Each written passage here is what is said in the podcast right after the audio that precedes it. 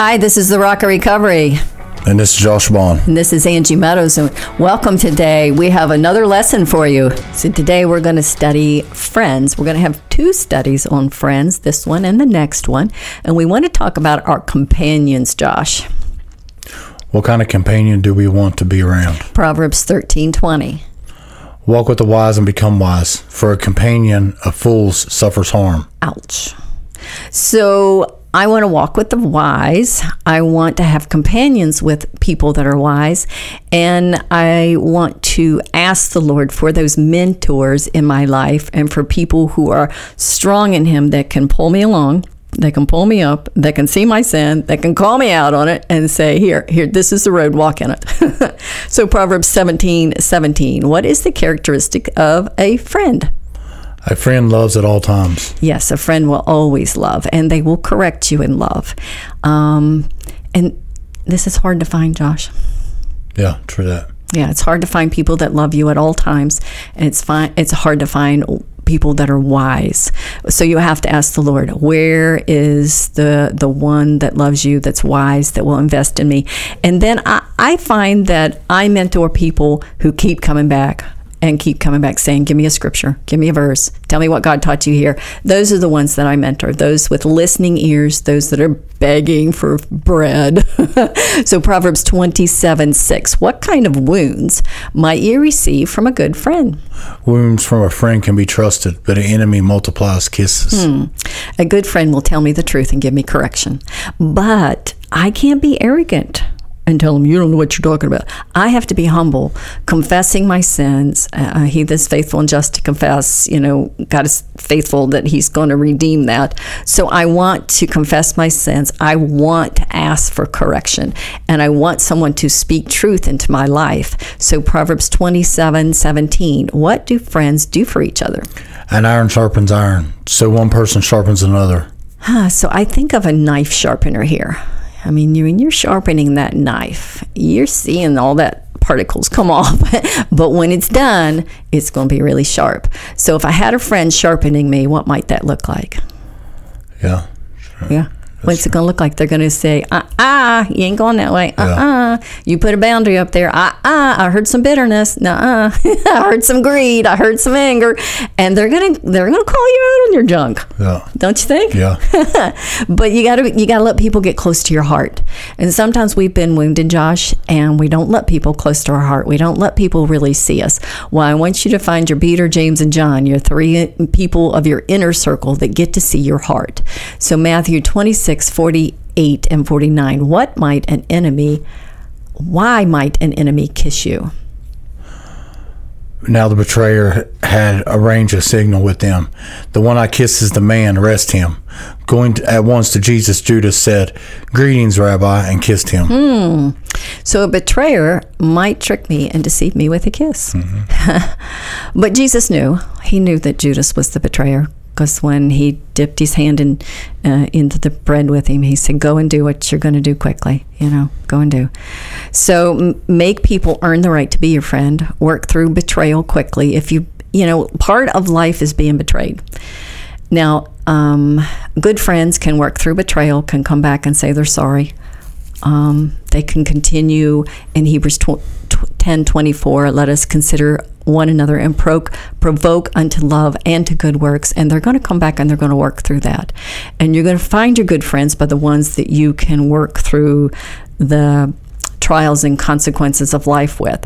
And then you're going to find those that, okay, they don't have the skill to even own their own stuff. So Proverbs 17:9, what does it mean to cover an offense? Whoever would foster love covers over an offense but whoever repeats the matter separates close friends. So, an offense is something, a wound, something that's going to make me stumble. Uh, actually, the word offense in the Bible means stumbling. So, whoever fosters love covers over a friend that's stumbling. But whoever repeats that matter separates close friends. So if my friend is stumbling, I don't want to go and tell everyone. I want to go to him. I want to be the friend that's going to maybe wound him, but wound him out of love and be faithful. So just love your friend when he's having a grumpy day. Love him if he's having some serious issues. So if he's having serious issues, I want to be faithful. I want my wounds to be very gentle, like a surgeon's knife that's going to not destroy and be a jagged cut, but a nice, precise, here's what I see. So, what separates best friends? Tattles or repeating a matter. Yeah, I don't need to go and tell everyone. Yeah. I need it needs to be between me and my friend. Yeah. So Proverbs sixteen twenty eight. What kind of a person is not a good friend? A perverse person stirs up conflict and the gossip separates close friends. So a perverse person is going to stir up conflict. So someone who's in my life, who's in the edges of it, that's always in conflict with me, always gossiping about me, always saying, and I'm uh, always um, trying to provoke me, always flipping me and trying to say I said stuff I didn't say or thinks my thinks they're judging my motives, they're going to separate me from best friends. So gossip is going to separate me. So if somebody's trying to separate you from your good friend, I want you to know that there's stir- anybody who's stirring up conflict, just just step back away from them and put them on the outskirts of your life because yeah. perverse means improper, incorrect, corrupt, obstinate, cranky and hard-headed. so you're not going to be able to talk to them about it if they're hard headed and stubborn. Uh, they're going to flip it and just use it against you. So you just you should back up from those people. So for Proverbs 22, 24, 25, what kind of a person would make a really good friend? Do not make friends with a hot tempered person. Mm. Do not associate with one easily angered, or you may learn their ways and get yourself ensnared. Okay, so the question was what kind of a person would not make a good friend? I read yeah. it wrong. So a hot tempered, angry, furious person, I don't need to be their friend. I need to understand that they're that they're setting a trap. Uh, their anger sets a trap for them, and if I back up, I will watch them get caught in their own trap. It's called ensnared. Uh, so anger will ensnare me. So if I have a spirit of anger, I need to deal with it. I need to keep my mouth shut. There's too much of a mess to clean up. I need to go sit with the Lord with it and journal about it and shred it if I need to. But I need to really process my emotions before I confront somebody. So even if you're a good friend, if your friend has made you angry, do not go to them until you've worked through your anger. So Proverbs 28 24, what makes us a companion or a friend of a destroyer? Whoever robs their father or mother and says it's not wrong is partner to one who destroys. Oh, wow. So if I'm robbing my mother and my father, I'm a companion to the destroyer. So does this mean embezzling money on false pretenses? Yes. Yeah, it does, doesn't it? Going to them and lying that you need this or that, and you're going to use it for something else. It's it's it's a companion to the destroyer, and let that verse convict you, so that you're always um, got good motives and you're always making good decisions, and and you're always trusting God with your needs and not going to someone and trying to embezzle money out of them. So John 13, 34, what is the commandment? A new command I give you Love one another as I have loved you. So you must love one another. So the commandment is to love one another. Yes. John 14, 21. How can we be friends with Jesus? Whoever has my commands and keeps them is the one who loves me. The one who loves me will be loved by my Father, and I too will love them and show myself to them. So, living by the commands of Christ is my responsibility. Obeying Christ's commands makes us his friend look at that. I become the friend of my Savior when I obey. So, John 15, 13, how do you know a person has great love for you, and how can you love a person greatly? Greater love has no one than this to lay down one's life for one's friends. A friend with great love isn't selfish, and you're not selfish and it is a healthy giving and taking relationship. So I want you to think about what little ways you can lay down your life for another. So sometimes, Josh, I have expectations. And when they're not fulfilled, I'm grumpy. and instead, what I've learned to say is, What's here? Instead of uh, verbalizing um, my discontent, what's here that I can be grateful for? And as soon as I flip it to being grateful, ah, it's amazing what wonderful things I see and how that sets me free from that inner critic that's just all the time uh, rehearsing those old wounds from other people. And so, as you're making friends and making new friends, you may project on them things that that come from your past, wounds from your past, and you're going to hear that inner critic, and then you may externalize your critic. Well, now no one is pleasing you and you're verbalizing it loudly.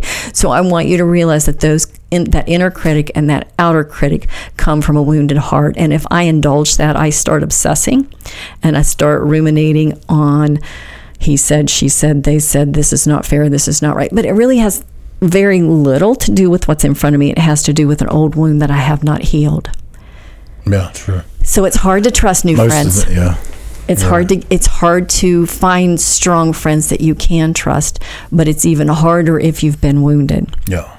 So I need you to go back, listen to that inner critic, listen to that outer critic, grieve the loss of the family, the parents, the siblings, the people who have betrayed you before, and really understand what that abandonment wound looks like and realize that you don't have to stay there. You don't have to abandon yourself because when I start mm, critiquing myself and beating myself up and having that negative self talk, I've literally abandoned myself and become my own abuser, and I'm not even my own friend. True. So, what I need to do is realize what God says about me, and I need to start rehearsing that. So, John 15 15, who calls us a friend? I no longer call you servants because a servant does not know his master's business. Instead, I have called you friends. For everything that I learned from my Father, I have made known to you. So, what is the evidence? Let's see, what evidence do we have that Jesus is our friend? Jesus has made known to us the things that he has heard from the Father. So, as I sit with the Lord, as I become his friend, as I say, Lord, I trust you in the little things, in the big things, um, um, I want you to, I want to give you this wound. I want to give you this wound. I, I ask for mentors. I ask for teachers. I ask for people that are wise in my life to come alongside me and mentor me. All of a sudden, these prayers move me from this obedience where I'm just obeying like a robot to this, oh, you're my friend. Now I can see. My people perish without vision. So now I have the eyes that are enlightened. I have the ears that can hear, and I can hear what the Lord's doing, and I have total peace. So 1 Corinthians 15 33, what corrupts good manners? Do not be misled. Misled. Bad company corrupts a good cup a character. Yeah, so bad company. What corrupts my good manners? Bad company. bad company. and some of us just navigate navigate to bad company. you know, so we got to make sure that we're good company Yeah. because we're going to attract what we are. Yeah. And if I'm grumbling and complaining, that's what I'm going to attract. Yeah. Okay, so James 4 4. What would disqualify us from being a friend of God? You adulterous people, don't you know that friendship with the world means enemy against God? Therefore, anyone who chooses to be a friend of the world becomes the enemy of God. Yeah, I don't want to become an enemy of God by setting the fence, by wanting to have my own way, and you know, wanting to use God as a as a slot machine. Yeah. Lord, I'm going to come and serve you when it's convenient, but I'm not going Yeah. to serve you when it's not convenient. So I want I don't want to be a friend of the world because that's going to disqualify me from understanding. Um, God from receiving his love. That's going to block that flow. So out of James 3 13 through 18, uh, I want you to list the characteristics of a friend of the world and a friend of God. So we're going to read the verse, Josh, and then we'll go through an outline. And as I ask God, what makes me your friend and what makes me your enemy, I can go through the verses and he will show me as I as I pick out the character skills. So read right here. Who is wise and understanding amongst you, among you? Let them show it by their good life deeds done in humility and that comes from wisdom. But if you harbor bitter envy and selfish ambition in your heart, do not boast about it or deny the truth. Such wisdom does not come down from heaven, but is earthly, unspiritual, demonic. For where you have envy and selfish ambitions, there you find disorder in every place, every evil practice. But the wisdom that comes from heaven is, first of all, pure, then peace loving, considerate, submissive, full of mercy and good fruit, impartial and sincere. Oh, wow. So, here, let's review what's unspiritual, worldly. It's bitterness, harboring that bitterness and envy, selfish ambition, boasting, denying the truth, unspiritual, demonic, disorderly, and evil practices. This is me being a friend of the world. So, what's it look like if I'm a friend of God? Wise and understanding, humble, pure, peace loving, considerate, submissive, gentle, full of mercy, bearing good fruit, impartial, sincere. And my heart goes out to you if you didn't have these examples. If you had the examples of bitterness and envy and selfishness and boasting and disorder and confusion and, and you know slandering you my heart goes out to you because you don't have good examples but right now you know i remember praying josh god give me teachers give me mentors and the mentors and the teachers he gave me were in radio shows and he says, "There's there's your spiritual mama, Elisabeth Elliot. There she is. There's your mm-hmm. spiritual mama." So when I saw her in her little pine casket on Facebook, I bowed myself to the floor and cried like my mama was gone.